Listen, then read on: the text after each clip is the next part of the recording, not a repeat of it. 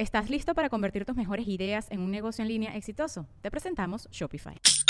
Tal vez no lo sabías, pero nuestro podcast More Than Mamis es un negocio. Y lo comenzamos, por supuesto, para desahogarnos y hablar sobre la maternidad, no para convertirnos en expertas de ventas y del e-commerce. Así que sí, necesitábamos ayuda para vender nuestro merch y poner en marcha nuestra tienda. Por eso estamos tan contentas de usar Shopify. Regístrate con tan solo un dólar por mes en shopify.com barra sonoro, todo en minúsculas. Ve a shopify.com barra sonoro para llevar tu negocio al siguiente nivel. Shopify.com barra sonoro. With everyone fighting for attention, how can your business stand out and connect with customers? Easy. Get Constant Contact. Constant Contact's award winning marketing platform has helped millions of small businesses stand out, stay top of mind, and see big results fast. Constant Contact makes it easy to promote your business with powerful tools like email and SMS marketing, social media posting, and even events management. With Constant Contact, you'll reach new audiences grow your customer list, and communicate more effectively to sell more, raise more, and fast track growth. Don't know much about marketing? No sweat. Constant Contact's writing assistant tools and automation features help you say the right thing at the right time every time. Plus, you can send with confidence, knowing your emails are actually reaching your customers thanks to Constant Contact's best in class 97% deliverability rate. I'm a small business owner, and I believe that this is a great tool for other small business owners. In small businesses, you need to create a team. And if you're starting by yourself, Constant Contact can be the team that you need. Tackle any challenge with Constant Contact's expert live customer support. Plus, everything's backed by the 30 day money back guarantee. So get going and start growing your business today with a free trial at constantcontact.com. Just go to constantcontact.com right now. Constant Contact, helping the small stand tall. ConstantContact.com. Sonoro.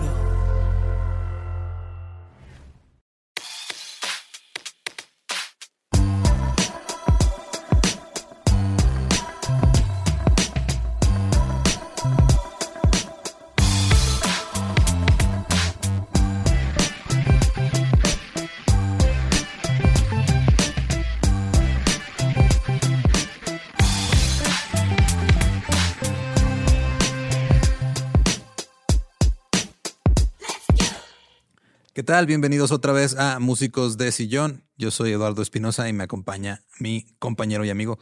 Many Science. ¿Qué tranza, Manny? Qué padre. Compañero y amigo, confidente, músico de sillón. Todo. Todo. Y pues para empezar ahora sí oficialmente con este Con este contenido, no podemos empezar de otra manera que no sea hablando de Juan Gabriel, porque somos juarenses. Simón. Y si por algo se conoce Juárez, fuera de otras cosas que no hablaremos aquí, es Como por... burritos y menudo. Ajá, claro. Es Juan Gabriel. Sí. Entonces, qué honor poder empezar este hermoso proyecto con nuestro arcángel. Ajá, con el santo Juan. patrono de Ciudad Juárez. Que es muy curioso porque creo que Juan Gabriel es de esos artistas que de niño, obviamente sabes que existe porque tus papás lo están escuchando todo el tiempo, Simón. pero ya cuando creces como que cuando, es cuando le agarras ya viene el amor así de entiendes por qué tus papás lo escuchaban tanto. Sí, sí, sí, sí.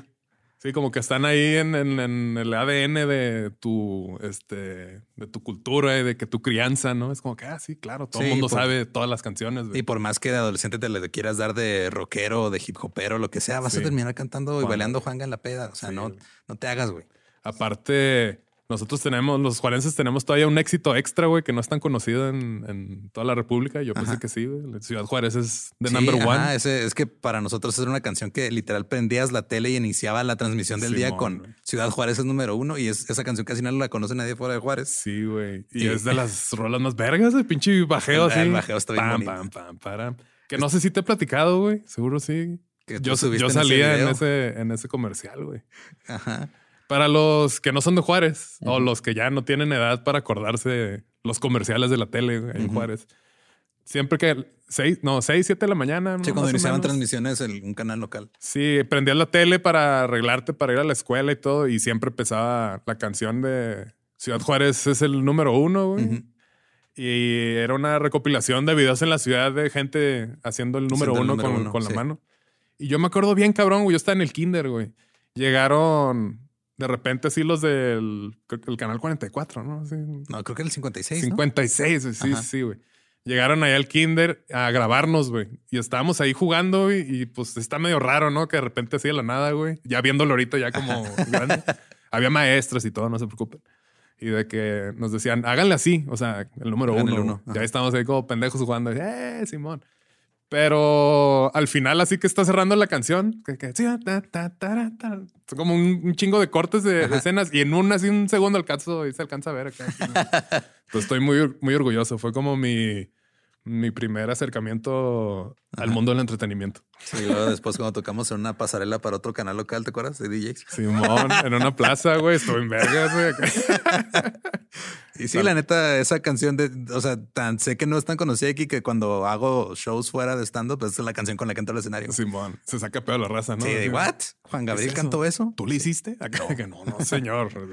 Juan Gabriel. Y no puedes, o sea, no puedes andar en Juárez sin toparte con murales de Juan Gabriel o pasar por la casa de Juan Gabriel o, Sí, sí, sí. o las casas de Juan Gabriel.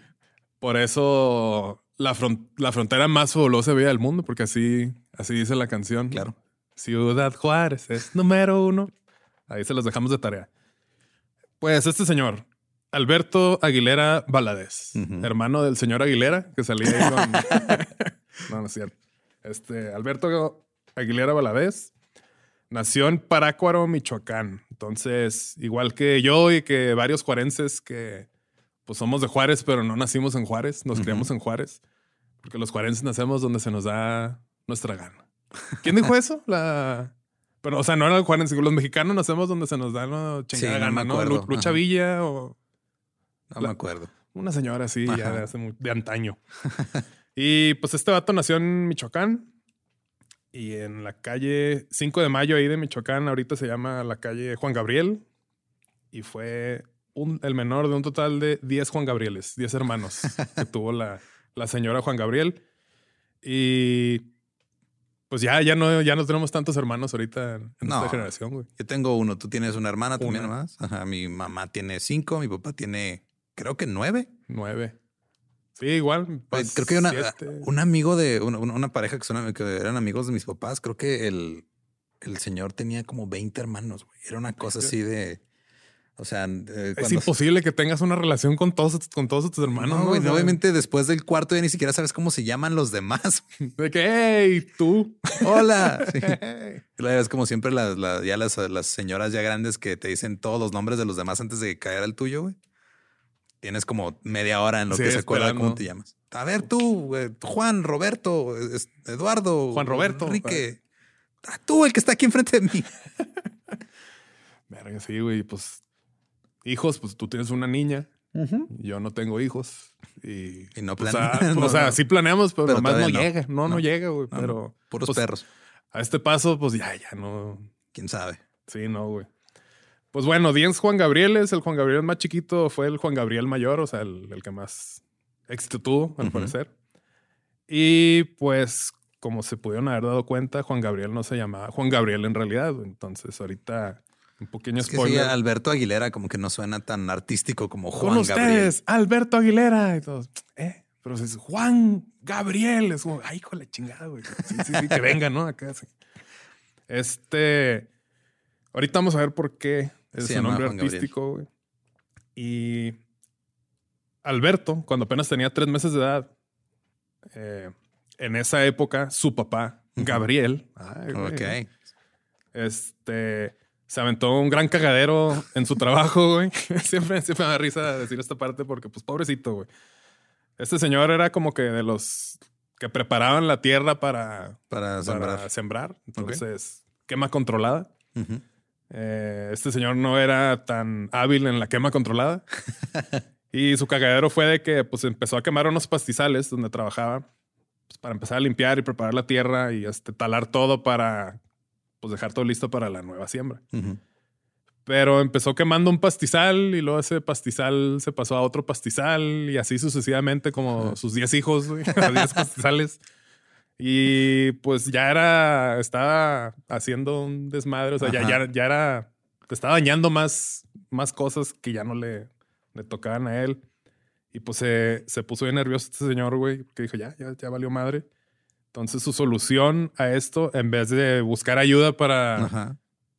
apagar el fuego, dijo, voy a aventar un río. güey". Y se aventó un río, güey, porque No no, ya, ya no tiene solución esto, ya, ya valió madre. Ajá.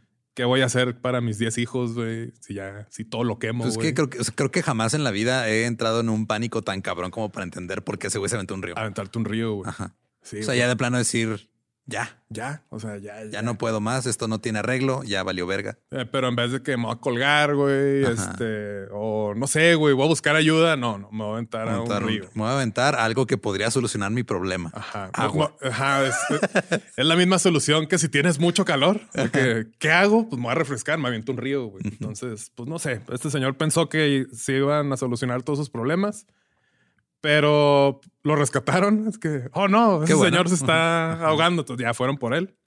Este, pero pues fue tanto su, su shock, su nerviosismo, que aún así cuando lo rescataron, pues se enfermó muy, muy, muy culero, güey. Se le dio como una crisis nerviosa, ¿no? Ajá, un ataque pánico muy cabrón, güey. Y fue tanto su Si, si hubiera sido el río Pánuco, hubiera sido un ataque de pánuco. panuco. este es el tipo de chistes que pueden esperar de este. Tú, tú sacas el humor más oso de mí, güey. Siempre que nos juntamos decimos puras cosas bien pendejas. Sí, güey. Entonces. Mi lado oscuro se queda en otro Allá. podcast. Sí, yo este, alimento esa. Ajá.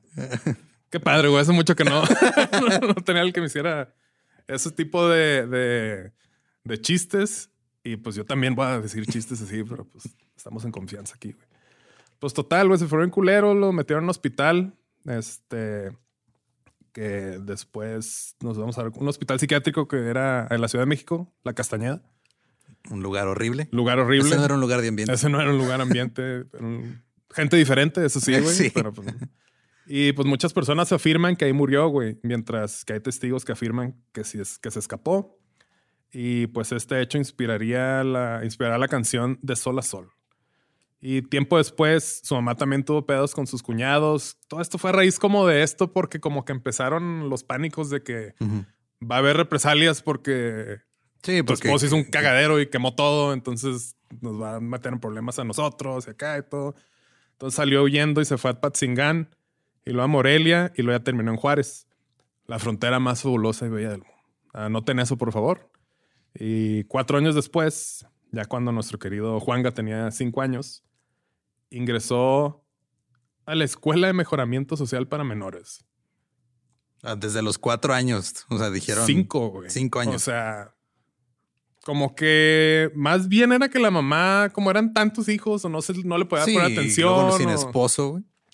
pero en vez de buscar un, una niñera, güey, un daycare, no sé si existían así. el- No digo, aparte no creo que tuviera la- los medios económicos para hacerlo. pero como que está muy. O sea, está muy drástico. Necesito buscar un lugar en donde voy a dejar a mi hijo en lo que Ajá. trabajo. Ah, lo tengo que meter en la escuela de mejoramiento social para menores. Pero Para pues, que bueno. mejore socialmente. socialmente. Y pues era un menor. entonces sí. Y pues digo, ella, ella habrá tenido sus razones. Ajá. Y un dato curioso es que la Escuela de Mejoramiento Social para Menores en Ciudad Juárez es el edificio que hoy en día es el Instituto Tecnológico de Ciudad Juárez. Órale. Entonces, el Este Tec de. Juárez, Las. Liebres, antes era la Escuela de Mejoramiento Social. Anduvo Juanga por los pasillos. Ahí andaba ahí este, mejorándose socialmente. Ujú.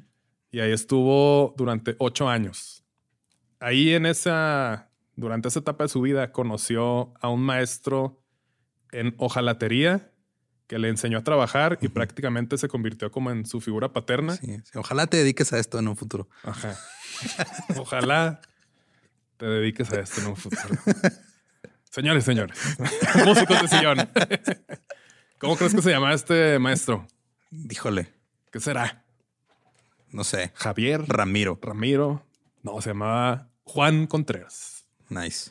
Entonces, pues bueno, ya pueden deducir que su nombre artístico fue de sus dos figuras Sus paternas. dos figuras bueno, paternas, ajá. Que pues yo creo que más bien fue este, porque pues a los cinco años, ¿no? Por algo puso primero a, A Juan, Juan. Gabriel Juan, así, ¿no? Aparte, Gabriel Juan tampoco suena tan chido. Sí, no, tiene que ser el orden así. Juan, Gabriel, que remata. Ajá. Es como Juan, Juan. Hay muchos Juanes. Gabriel. Ay, güey. Juan Es Gabriel. el ¿no? Juan Gabriel. El Juan es- Gabriel. ajá. Pues este, este señor se convirtió como en su figura paterna. Este, además de enseñarle cómo ganarse la vida, este, Juan le enseñó los amplios conocimientos musicales que él tenía. eh, así como a tocar la guitarra. Creo que la mayoría de los que empiezan con, con la música es pues con la guitarra, ¿no? Es que es como el instrumento, o sea, la guitarra y el piano son los instrumentos más accesibles, pero creo que la guitarra es un poquito más común que porque un- tener un piano es mucho más difícil, güey, porque no es un instrumento que puedas cargar a todos por lados. espacio. Y aparte, Ajá. pues creo que es más barato con- conseguir una guitarra que un Sí, la piano, neta. ¿no? Sí. Que digo, en el piano está más visual cuando te están tratando de Sí, enseñar la, teoría. con- con- güey, ajá, el piano es buenísimo para, para aprender teoría. La guitarra, eh, por lo fácil que es de transportar y de irte a una, una fiesta a tocar Wonderwall y arruinarla, güey. por eso mundo, por eso todo el mundo toca guitarra. Sí, güey. O deja tú, güey. Acá este, la de Come As You Are. De que, ah, yo sé tocar la guitarra. ¿eh? Y hasta ahí ya. Eh, pues, este, le enseñó a tocar la guitarra. Este, ah, sí, es que se- me, me acordé ahorita que dije que el piano está más visual.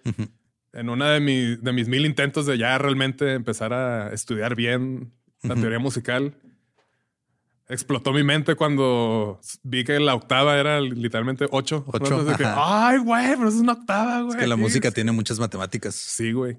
Pero pues las puedes ver así en el Ajá, está en el chido, teclado, está chingón. Entonces, pues bueno, le enseñó a tocar la guitarra y así Juan Gabriel compuso su primera canción, La muerte del palomo.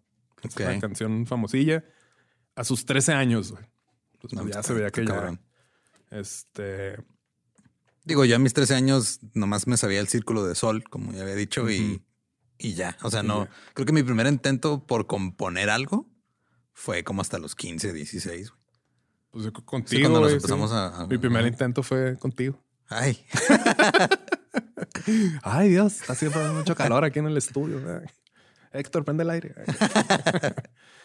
Eh, y pues bueno, ya, por eso su nombre artístico, en honor a su padre y a su maestro.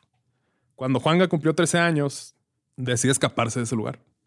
Aprovechando su puesto como encargado de sacar la basura, pues dijo, saco la basura y, me ya, voy. y ya. Entonces, Entonces saco- estuvo nueve años, ahí, ocho, nueve años ahí en el. Simón, ahí en el, en el o sea, era como una Juárez. especie de internado ahí se quedó. Pues sí, sí, sí, porque pues en una parte pues le funcionó a la jefa, güey, porque pues sí, Es que sí, o sea, es que no, neta, ponte a pensar en, güey, tienes 10 hijos, no tienes los recursos para darles todo lo que necesitan y pues el papá se aventó a un río, acá Ajá, güey, el o sea- menor inconveniente. Faltan pañales. ¡No! al río Bravo. güey. Y sí, o sea, es- tienes que tomar decisiones drásticas y pues fue lo que estuvo en, su, en sus manos hacer. güey. Pues sí, mira, esta decisión que le acabo de, de- de criticar hace ratito, pues le funcionó bien cabrón, güey, porque pues, casi gracias a que tomó esa decisión, el Juanguita empezó ahí con, Ajá. con la música. güey. Sacó la basura y ya no volvió. Este, Alberto ansiaba que la gente escuchara las más de sus 100 canciones que ya había compuesto.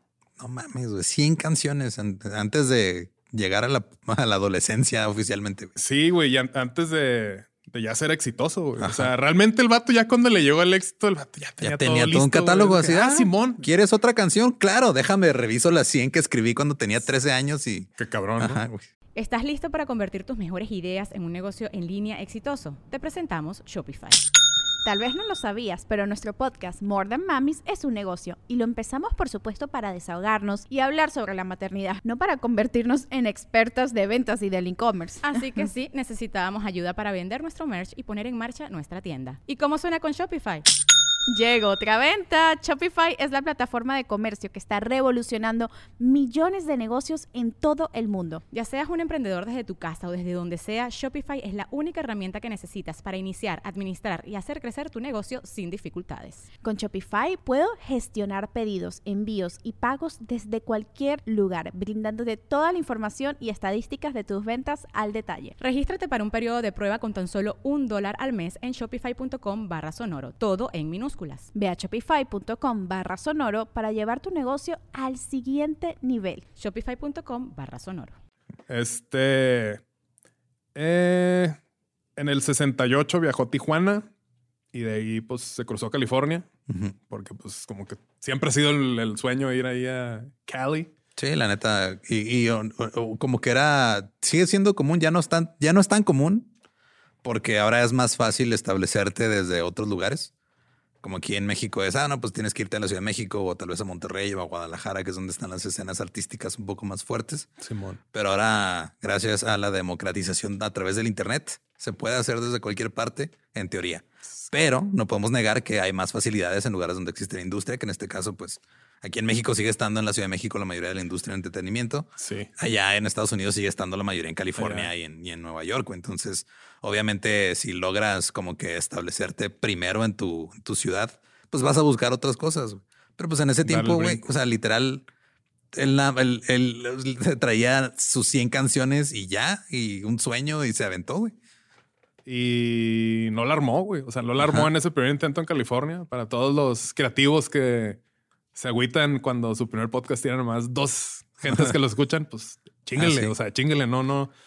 No, toma mucho tiempo, güey. Sí. Que es parte también de lo que no nos avisan cuando queremos hacer cosas creativas. De, ah, sí, ¿quieres hacer eso? Sí, bueno, más. Dedícale unos 10 años y a ver si jala. Simón. Sí. Pero pues bueno, no tuvo su éxito en California. Entonces se regresó y se regresó a, pues, allá a Juaritos. Ahí tuvo la oportunidad de trabajar en el bar Noa Noa, que ahorita ya es un Es un estacionamiento. güey. Está bien triste. O Llevan sea- varias personas que van allá a Juárez y me dicen, oye, vamos al Nova Nova. ¿Seguro que quieres ir a un estacionamiento? güey?" Vamos. ¿eh? Güey, como que era para que pusieran un museo, algo, güey, no sé, güey, está bien desaprovechada esa, de las pocas cosas Ajá. turísticas de en Juárez, güey. Sí, porque ahí cerca está, pusieron el Museo de Tintán, güey. Simón. Y Y es- está chido el Museo de Tintán, Y pero... aparte le están metiendo lana a toda esa calle ahí en el centro, está padre, güey. Nomás está la plaquita ahí de que aquí Simón. era el Noa Noa. Y ahí a una, una cuadra está un mural Un de mural Juan de Gabriel Juan y luego para otra cuadra al otro lado está otro, Otro mural, de. Juan, de Juan Gabriel. Este, y como 15 burrerías. está chido. Todas bien, todas bien ricas. Simón. Este se regresó a Juaritos, ahí a, a cantar el balón a Noa. Y Y es que como muchas veces eso, o sea, también hay que poner en contexto que pues, es- son tiempos donde no había, Noa no había. donde no había tanta, tanta conexión a veces entre, Por eso llamaba así el bar, Noa Noa, porque no hay, no había. no, no, era, era mucho más difícil a veces, este, darte cuenta de lo que estaba pasando en, en otros lugares. En el, era muy común que hubiera como que actos locales que se hicieran famosos en una ciudad o incluso en una misma cuadra, güey. De que decían, ah, güey, aquí en este lugar canta alguien bien chingón, o aquí en este otro lugar hay un show de comedia bien chido, pero no salen de ahí y pueden estar por años en el mismo bar, güey. Y la gente nomás por, este, de, o sea, por, por recomendación de boca en boca se, se entraba y llegaban y eso estaba bien cabrón. Ahora es más, ahora es más complicado eso porque pues ahora todo está conectado y primero es más fácil que te manden un TikTok de, ah, mira, este güey este, me dio risa y velo. O este güey canta chido o este güey hace cosas chidas. Y antes no funcionaba así, porque tenías que hacer uso de la infraestructura que era la industria musical para poder llegar a más allá de el no, no. Y aparte, pues también tiene su mérito bien cabrón porque tanto tiempo como que encerraron el mismo ecosistema porque no Ajá. estaba la conectividad que hay ahorita, güey. Y aún así se siguió desarrollando como artista, güey. O sea, lo mismo, güey. Que parte de lo chido de que empieces a salirte de, de tu zona de confort es de que empiezas a, a darte cuenta que eres capaz de hacer cosas que a lo mejor no Sí, sabías. Y empiezas a sumar experiencias y esas experiencias después las conviertes en arte. güey. Simón, o sea, empiezas a crecer como artista, güey. acá, entonces, ahí en esas épocas que no estaba todo esto, güey, todo lo que logró, pues todavía tiene como un mérito más cabrón, güey. Sí. Entonces, ahí empezó, eh, se regresó a California y ahí empezó a cantar acompañado de Los Prisioneros del Ritmo. Nice. Este es muy buen nombre para Sí, una está banda. bien esa, verga, güey. güey. Ese, güey, Sí. quisiera escapar del ritmo, pero no puedo. No puedo, güey. El ritmo me, tiene ritmo. prisionero. güey. Y lo, ah, bailando así, déjame en paz, ritmo. Cantando rolas propias y de otros autores. En este tiempo, su nombre artístico era Adán Luna. o Ah, sea, sí, antes cierto. de decidir Juan Gabriel, era Adán Luna y este empezó a ganar reconocimiento. Y ya viajó a la Ciudad de México, donde tuvo la oportunidad de grabar con otros artistas como Angélica María, Ujú. Leo Dan, ¿Mm? entre otros. Así se llama la banda. Entre Leo otros. Dan, entre otros. Leo Dan y entre otros. No es cierto, es un chiste. Ahí en, en RCA, RCA. Regresó a Juaritos para trabajar en el club nocturno Malibú, en donde ganaba dos dólares por noche. Ok, es que eh, todo esto es, es la época donde eh, el centro de Juárez era literal un, mini Las Vegas.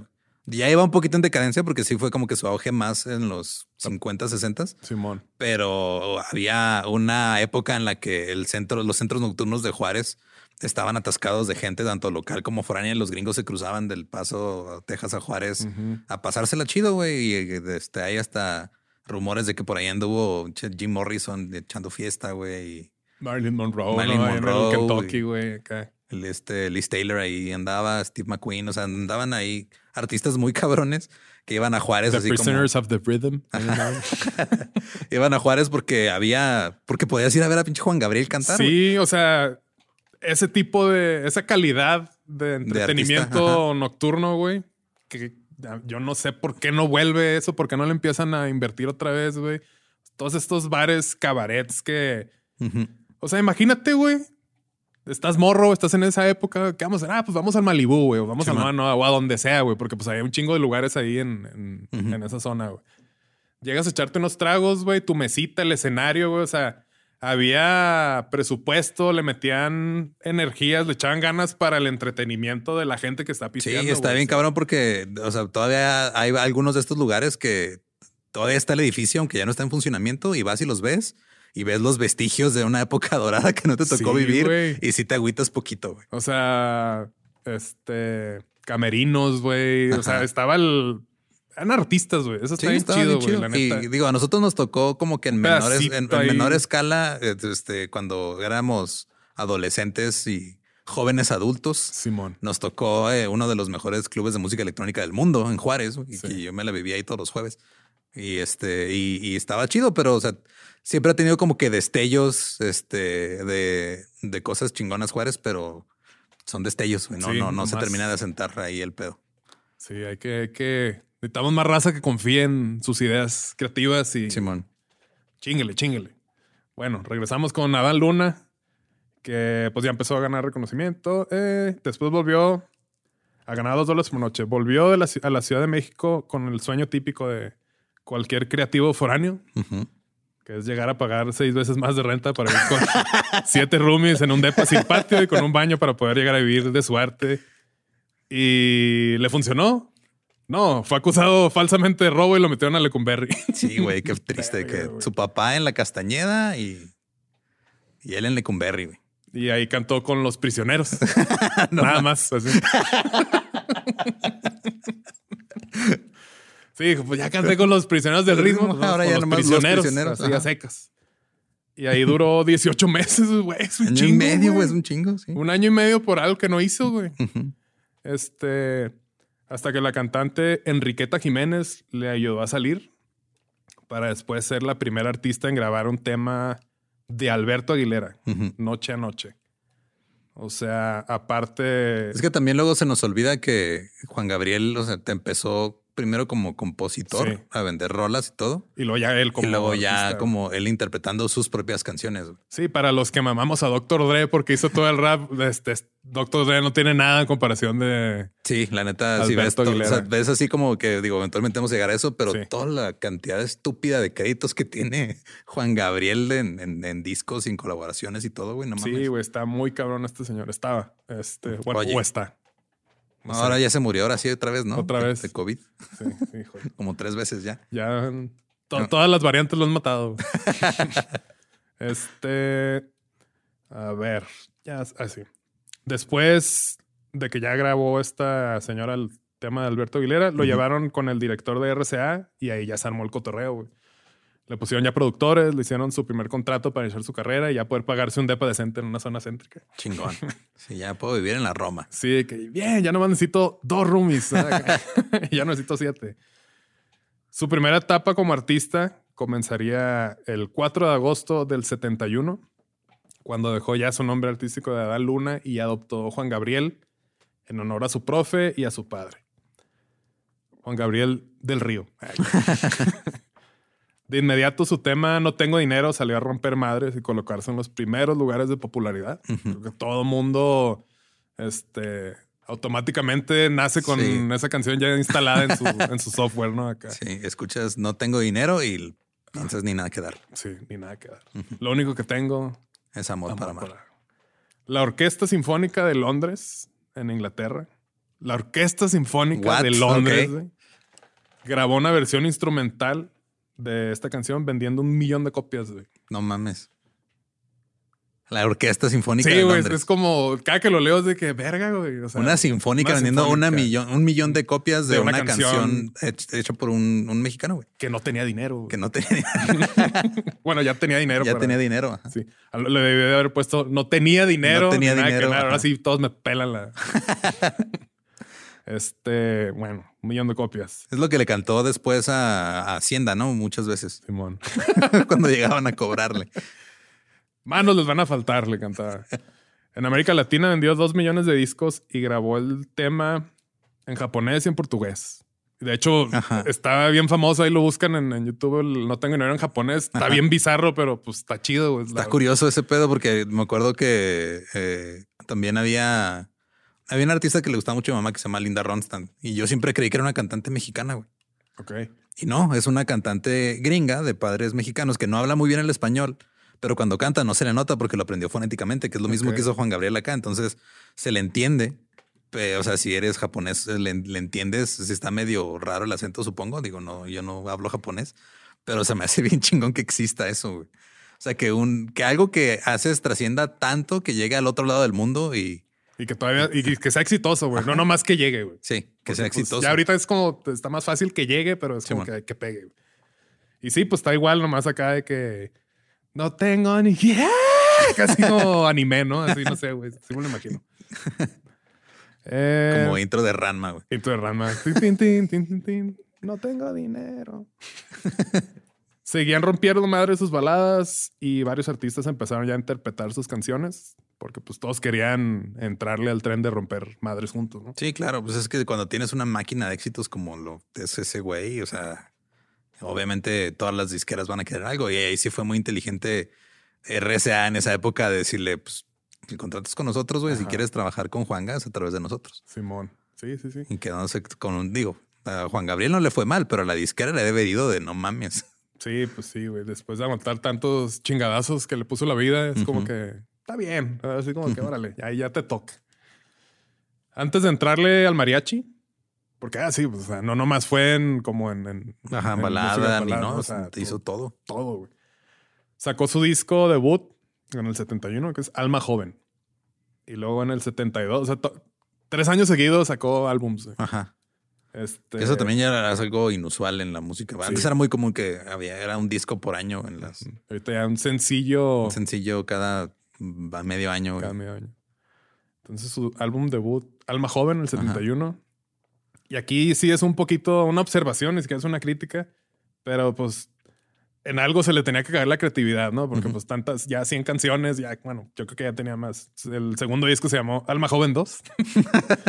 y el tercer disco, no sé si puedas adivinar cómo se llamó, que salió en el 73. No sé. eh, alma Alma, eh, no tan joven. alma no tan joven, alma adolescente, alma joven 3. Ok. Y pues es yo que no también, o sea, digo, si lo vemos desde el punto de vista de mercadotecnia de una disquera, estás como que tratando de hacerle entender al público que está comprando el disco que es más de lo mismo. Porque eso es algo que pedían mucho en esa época, güey. Las disqueras como que lo mismo. ajá, querían replicar la fórmula que había funcionado y como ya le había funcionado a Alma Joven y había sido un éxito, es de güey, hazme otro igual. Alma Joven 2. Ajá, ok, va, ahí te va Alma Joven 2, güey. Otra vez, ahí, ahí ¿Qué te está. parece si lo vuelves a hacer? ¿Qué te parece si la- el Alma Joven 3 lo dimos en dos discos, Dos güey? discos. Así como pinche Harry Potter y, y sé, Hobbit y todas esas madres. Alma Joven 3. Y luego ya Alma Joven. que, ahorita, bueno, me, me, me acordé ahorita un poco, ahorita que dijiste eso. Eventualmente vamos a hablar también de estos güeyes de Oliver Tree, Simón. que ya ahorita pues ya es famoso porque se le vir- viralizó una rola en, En, en TikTok. TikTok. Simón. Pero como buen hipster musical, yo lo conocí antes, nah, Sí, me acuerdo cuando estabas traumadísimo. traumadísimo con con, ese pedo, esa Simón. rola. Que ese vato es, un, es como un genio en la mercadotecnia, la neta, güey. Pero así le hizo más o menos ya cuando por fin sacó su álbum. Era, no me acuerdo cómo se llamaba, la neta, pero es como que ya el álbum que se llama tal. Ujú. Y luego pasaron los meses y relanzó el mismo álbum y la, le añadió como cuatro rolas nuevas y le quitó Ajá. unas. Y así varias veces, güey. Y hasta que ya como para la tercera, cuarta, no sé, güey. Pues ya casi la, más de la mitad eran como rolas diferentes. Simón. Entonces fue como, eh, Pues sí. Seguramente dijo, le funcionó a Juan Gabriel, voy a hacer lo Claro, mismo. Oliver Tree dijo, Juanga. Juanga pudo, yo también. John Gabriel. Y este vato sacó tres almas jóvenes en tres años, güey. ¿Y cuán- cuántos años llevamos con las maquetas que hicimos? casi, Llevamos pa' 20. casi 20, güey. Y no han, no han salido, entonces, pues... Íbamos a usar una para el tema y luego al final terminamos regrabando y diciendo otro pinche tema musical diferente para el podcast. Pues ahí están ahí agarrando valor. ahí andan, sí, eventualmente. en un NFT. Eh, y en el 74 lanza su primer disco con el Mariachi Vargas de Tecatitlán. Eso para mí también es, Sí, es algo bien muy cabrón, güey, porque también, o sea, interpretar música de mariachis es, es muy difícil, porque el- hay mucho énfasis en el poder de la voz y Juan Gabriel tenía una voz muy cabrona, güey. Porque si no tenías una voz muy cabrona, como el- era el caso de Antonio Aguilar, que también fue súper popular en el mariachi, lo que tenía Antonio Aguilar era un chingo de carisma, güey. Estaba afinado y cantaba bien, pero no mames el carisma que tenía y que le ponía a sus canciones. Juan Gabriel era esa voz, güey, no mames. Muy cabrón. Y ahí viene su sencillo Se me olvidó otra vez. Canción que No mames, fue. ¿cómo se llamaba? Este, ya se me fue. canción que le escribió Alberto Aguilera, futuriándole que dice, esta canción creo que la puede interpretar chido Maná en un Sí, futuro. eventualmente va a haber una banda Sí. de unos güeyes donde un baterista toca acá bien loco y luego el, el vocalista se va a caer de escenarios como yo. Entonces, Se va a estar, se va a empezar a transformar en una señora, así así como yo también. como yo. Ajá. Y Como caído del cielo va a ser así. Sí, amor. Durante esta década planeó el ingreso triunfal de Rocío Durcal a la música vernácula con el disco Rocío Durcal canta a Juan Gabriel. Ujú. Pues casi casi Sí, la, le debe car- la carrera. la carrera de Rocío Durcal en América Latina es gracias a Juan Gabriel, porque en España ya, ya más o menos andaba moviéndose, ¿no? Y pues aquí le fue como que, órale, pues, véngase por acá, en el 77. Y este fue el inicio de una cadena de éxitos que duró dos décadas. En esa misma década, Lucha Villa también rompió madres con los éxitos de Alberto Aguilera. Varios artistas como Rafael, con PH, Ajá. Vicente, Rafael. Rafael, Ajá. Vicente, con. V, Vicente Fernández, Lupita Alessio, María Victoria, Pedro Vargas, Lola Beltrán. Todos se subieron al tren de éxitos de. Es de que está Juan muy cabrón, o sea, y al mismo tiempo mantener tu carrera como compositor y, Y, como... y mantener la carrera de todos ellos, güey. también, güey. Sí, se ent- no se, no se, no, no se jodió la espalda, güey, cargando tanta. Tanto, Tanto, güey. Y pues así de todos, güey, este, empezaron a interpretar éxitos, bueno, los temas de Juanga, ganando mucha aceptación en el mercado hispano. Y este Juanga cerró la década de los 70 acumulando 20 millones de discos vendidos. No mames, y apenas estamos en los 70. En los 70, güey. O, sea, apenas están terminando los 70. Sí, güey. Es su primera etapa, güey, casi, casi, güey, no sé, güey. Y bueno, Noa Noa, eh, el tema del fallecido intérprete y compositor mexicano se incluyó en el álbum Recuerdos. Ahí fue en el 80. O sea, empezando década, década nueva Con el con una rola de que también así que todo el mundo la trae ya en su Con sistema el operativo. ahora, el que ahora es un estacionamiento. Sí. Qué, qué feo. Qué triste, Ajá. qué triste. ¿Cuántas canciones tienen las que menciona? Que se hicieron estacionamientos. Sí, es el Noa Noa. Eh, este. eh, se me Se olvidó me fue.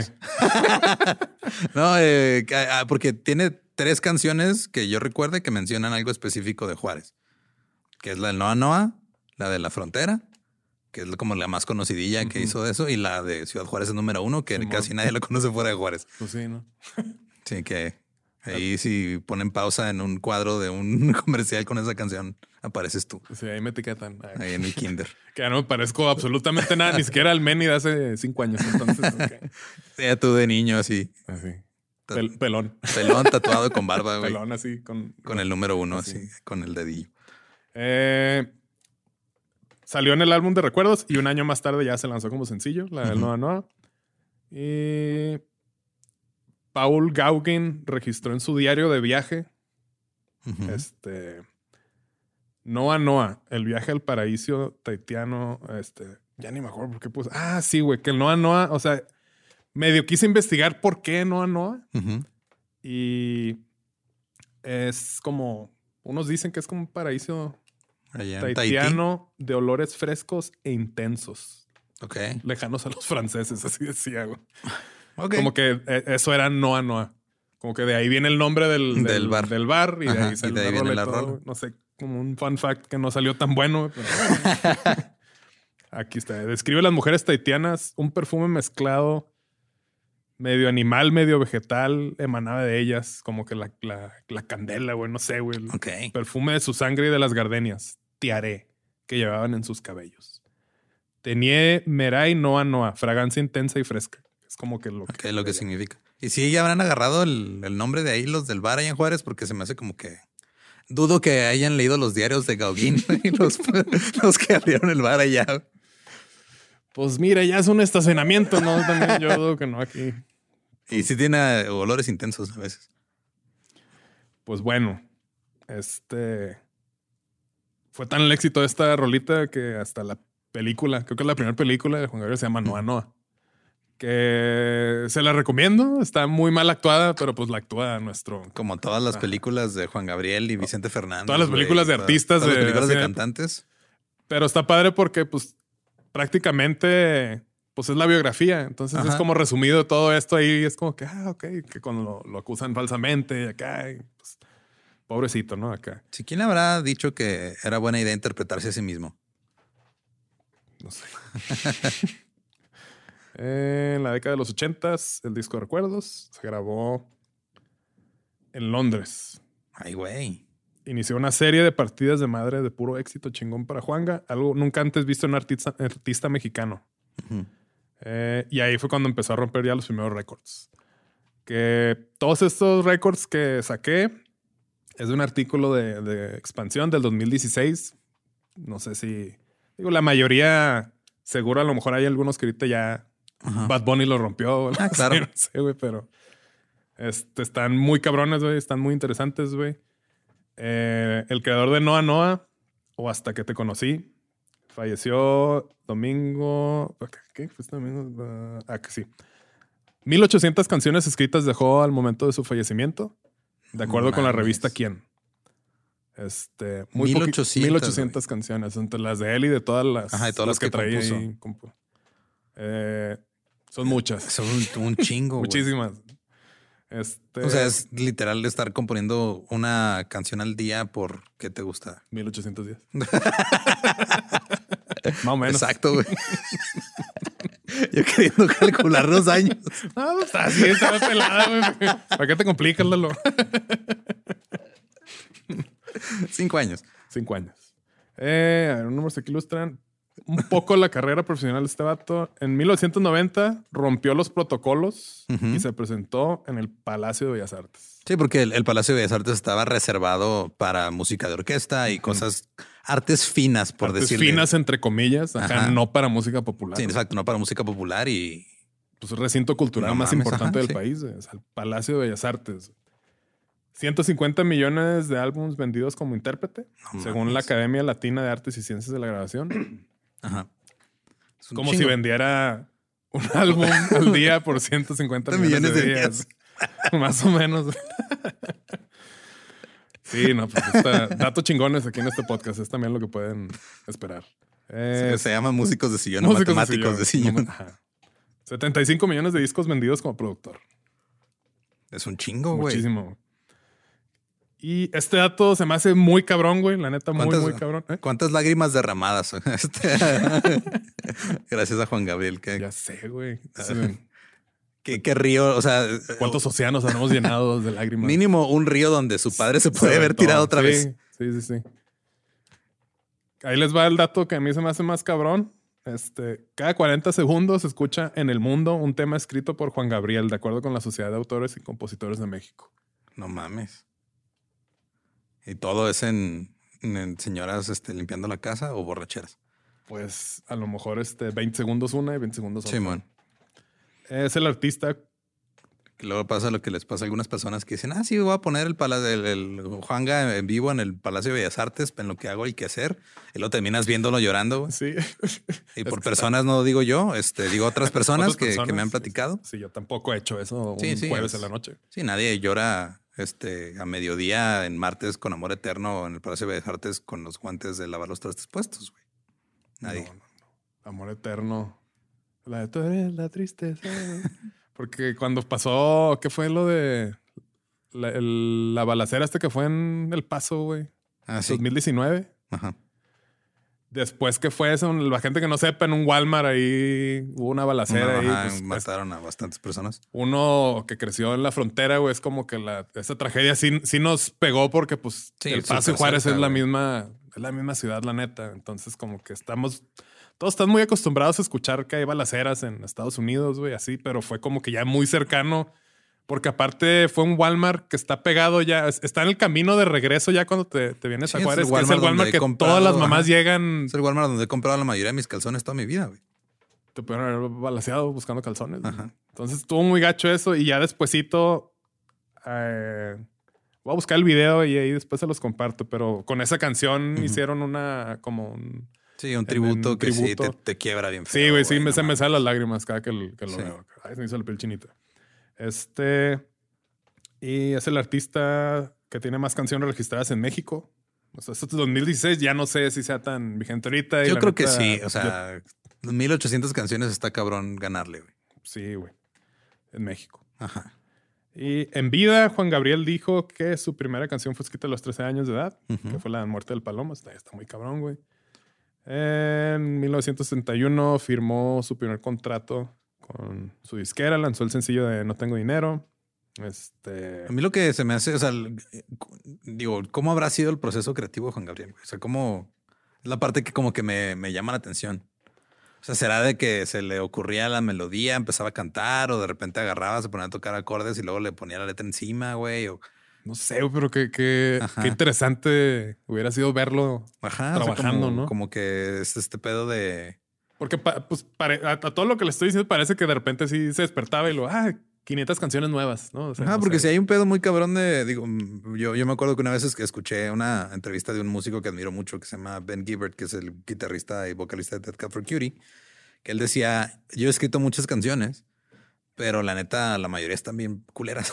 No tantas como John Gabriel. Ajá, no tantas. Pero a lo que él se refería es de que, ok, güey, tú, y es algo que también este menciona Stephen King, pero él es él enfocándose a lo que hace como escritor de novelas es si tú te quieres hacer llamar a ti mismo un cantautor o un escritor, pues te tienes que levantar a escribir aunque no tengas inspiración, güey. Pues sí.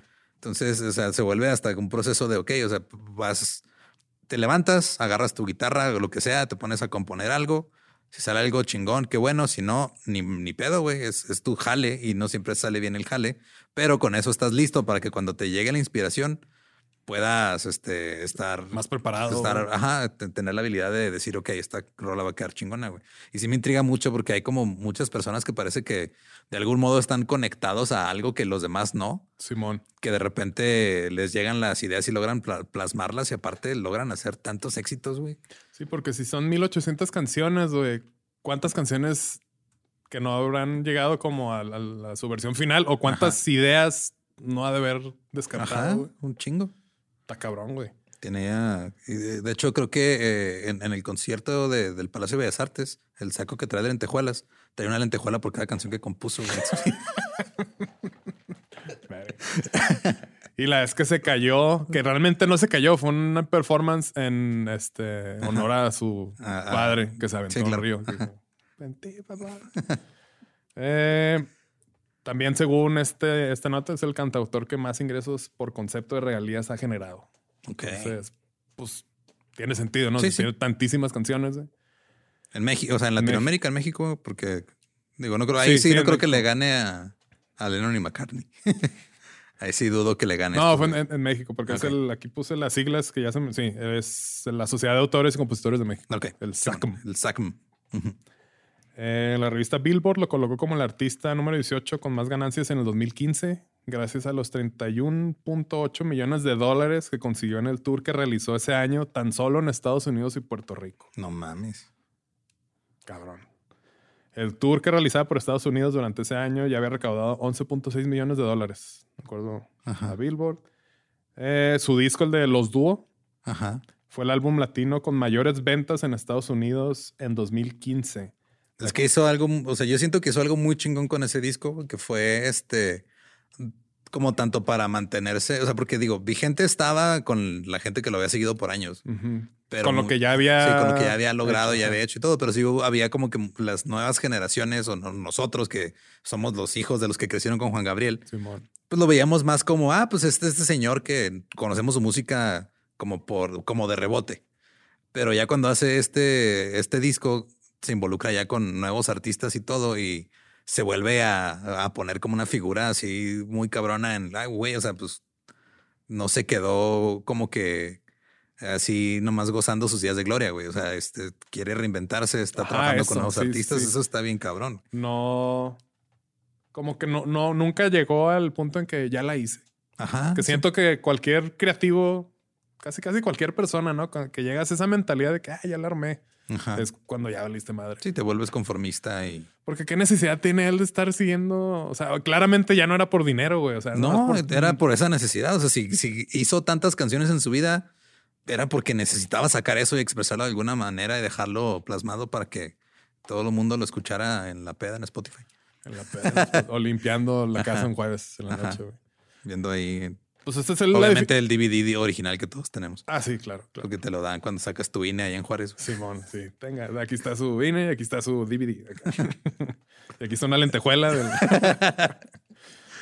Eh, pues digo, en el 2015, para hacer el álbum con mayores ventas en Estados Unidos, que fueron 131 mil copias físicas. O sea, Sí, sí, porque ya estamos hablando de que ya era la. Ya nadie empezaba la era del streaming, ya casi nadie compraba los discos físicos.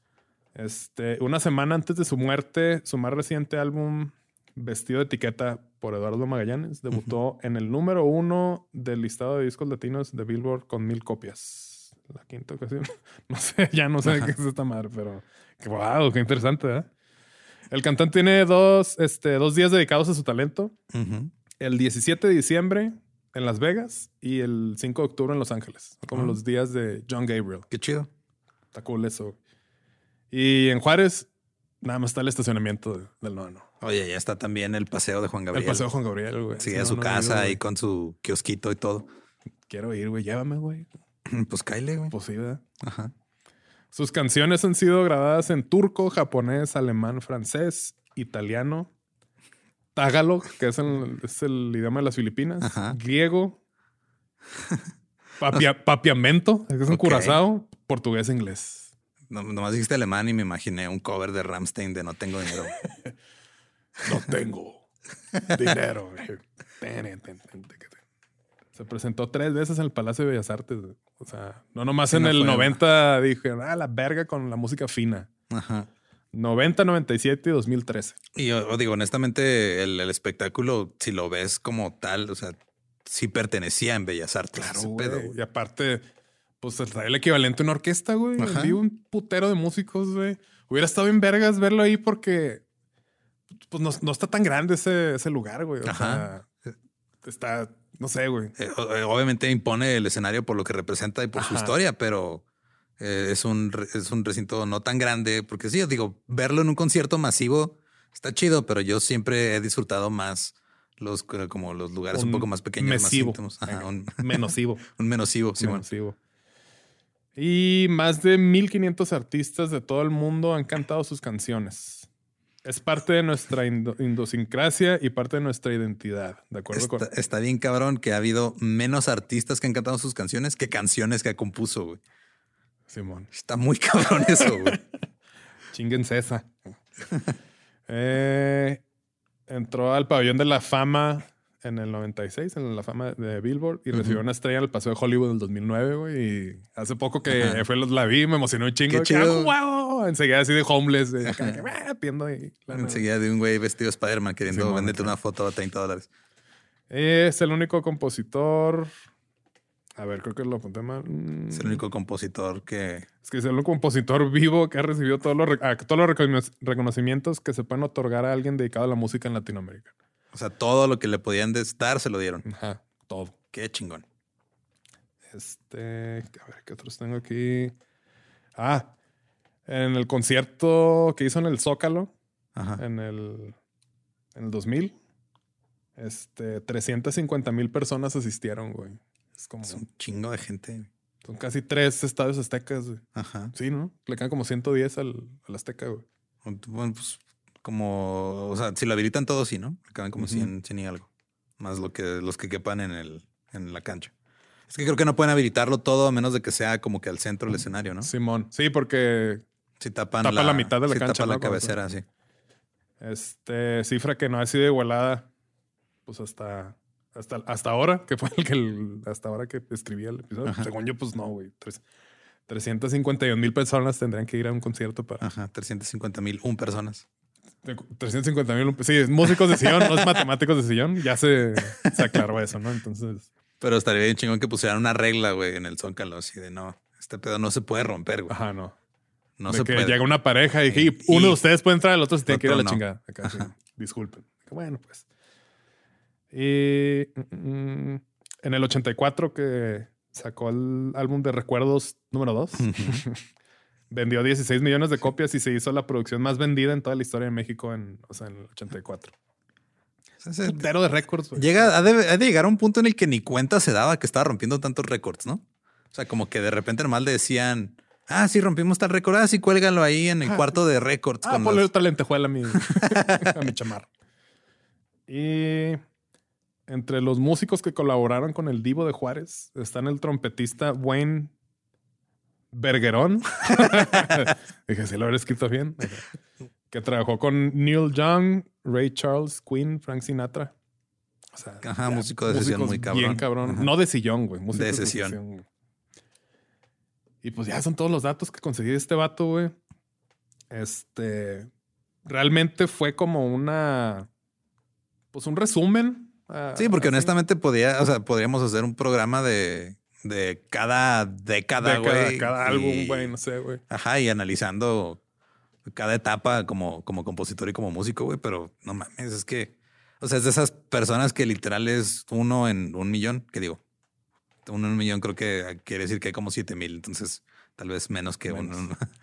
uno en un billón, tal vez. Pero pues sí, güey, justo como decías, de que todo el mundo sabe quién es Juan Ajá. Gabriel, güey, pero sí vas como que poniendo la atención conforme vas creciendo, güey, y ya te vas dando cuenta. Conforme te vas deshaciendo de prejuicios pendejos que tú, tú solo te pones cuando estás formando tu identidad en tu juventud, ¿no? Como que... Sí, porque digo, otra cosa que está bien interesante, güey, que, o sea, Juan Gabriel, una persona claramente homosexual, güey, en este nivel de éxito en un país tan homofóbico, güey, tan misógino y todo, está bien cabrón, güey. Es así como la doble moral ahí. Sí, o sea, que trascienda el prejuicio y se vuelva tan exitoso está muy cabrón. Porque, pues no sé, mi, mi abuelita paterna, en paz descanse, como yo creo que hay un chingo de abuelitas así, mega fan de Juan Gabriel, güey.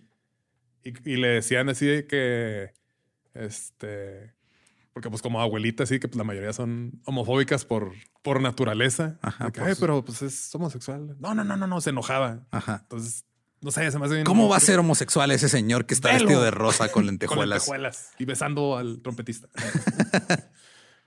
Pero, pues no sé, güey, yo la neta no creo que nos vuelva a tocar a otro, otro Juan Gabriel, mínimo en esta generación. No sé tú qué opinas. Está, es que creo que también parte de una de las como desventajas de la democratización de, de los medios a través de la conectividad al internet. Ya sueno como periodista mamador.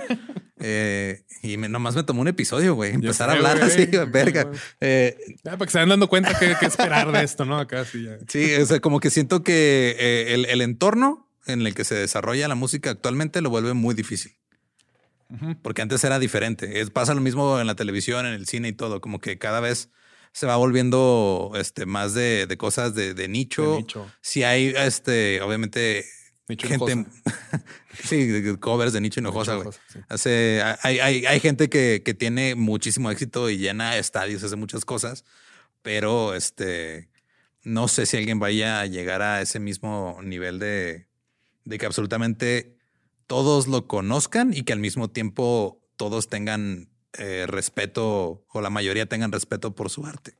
Porque digo, está el ejemplo claro de Bad Bunny que ahora este que vino a con- que anunció el concierto acá en México y todo que la mitad del internet está buscando boletos y otra mitad del internet está diciéndoles pendejos por buscar boletos, güey. O sea, es un artista muy exitoso, pero que siento que no eh, convoca el mismo nivel de respeto que alguien como Juan Gabriel ha convocado. güey. Y, y la neta sí, lo veo difícil. Es muy diferente. O sea, sí, sí está. Es comparar peras con manzanas, porque Ajá. eso es. Sí, son géneros distintos, son tiempos distintos y, y por mucho que no se trata de decir que uno es mejor que otro, Sí, no, claro. pero pues sí, Juan Gabriel es mejor que todos.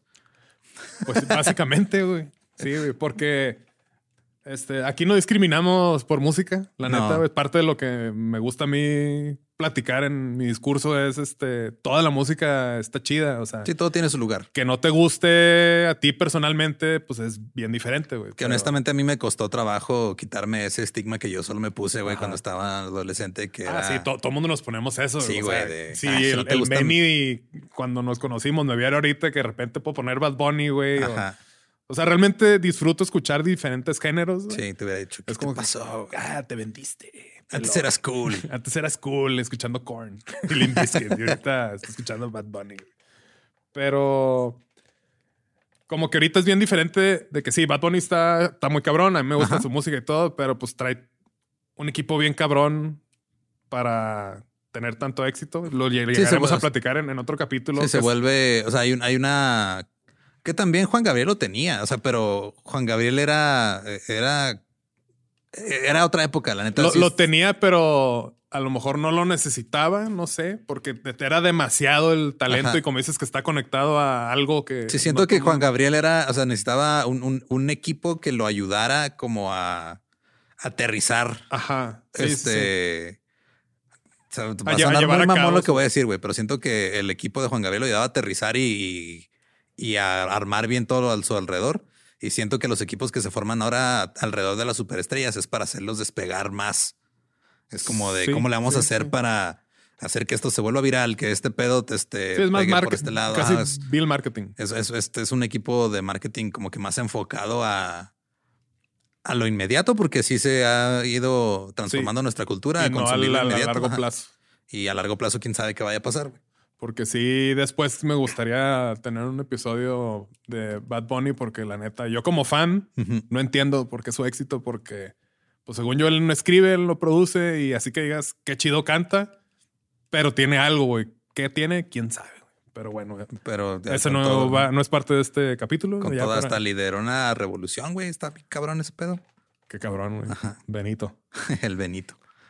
Y pues espero hayan disfrutado este mini resumen de nuestro santo patrono, porque pues queremos que sean juarenses de corazón, igual que nosotros. Sí, la neta. Es, o sea, es, es innegable que escuches Juanga, güey, y vas a conocer la canción, quieras o no. Sí. Ahí está ya. Ya venimos con eso programado. ¿Qué tan cabrón están las melodías que funcionan en, En un en, en Curazao, en todas esas madres? Sí, güey. O sea, adaptar la música y adaptar las letras y todo está muy cabrón. Entonces, Pues qué beso. chido, güey. Ya por fin es un beso. un beso a Juan Gabriel. Ah, pensé quiera que esté. mío, así. No, ahorita, güey, al final que terminemos de grabar, eso ya es fuera de, ajá, fuera de micrófono. Sí, fuiste mi primera vez. y- pues qué chido, la neta. Estoy muy contento porque ya estamos.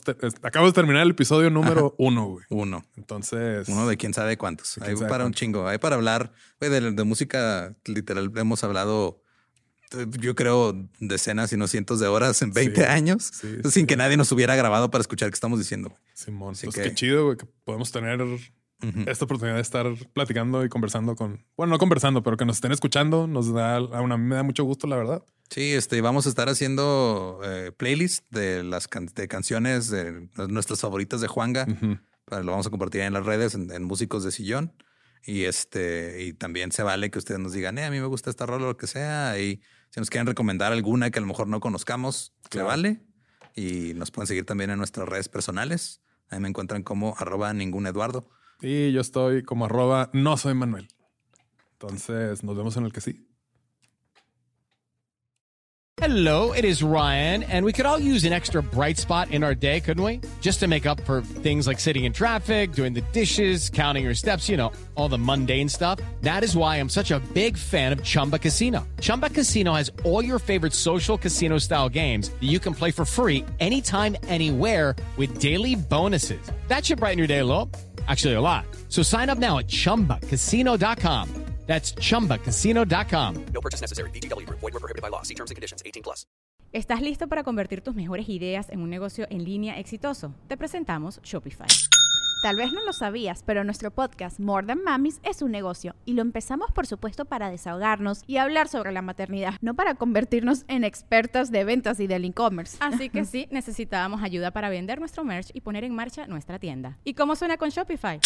Llega otra venta. Shopify es la plataforma de comercio que está revolucionando millones de negocios en todo el mundo. Ya seas un emprendedor desde tu casa o desde donde sea, Shopify es la única herramienta que necesitas para iniciar, administrar y hacer crecer tu negocio sin dificultades. Con Shopify puedo gestionar pedidos, envíos y pagos desde cualquier lugar, brindándote toda la información y estadísticas de tus ventas al detalle. Regístrate para un periodo de prueba con tan solo un dólar al mes en shopify.com barra sonoro, todo en minúsculas. Ve a shopify.com barra sonoro para llevar tu negocio al siguiente nivel. Shopify.com barra sonoro.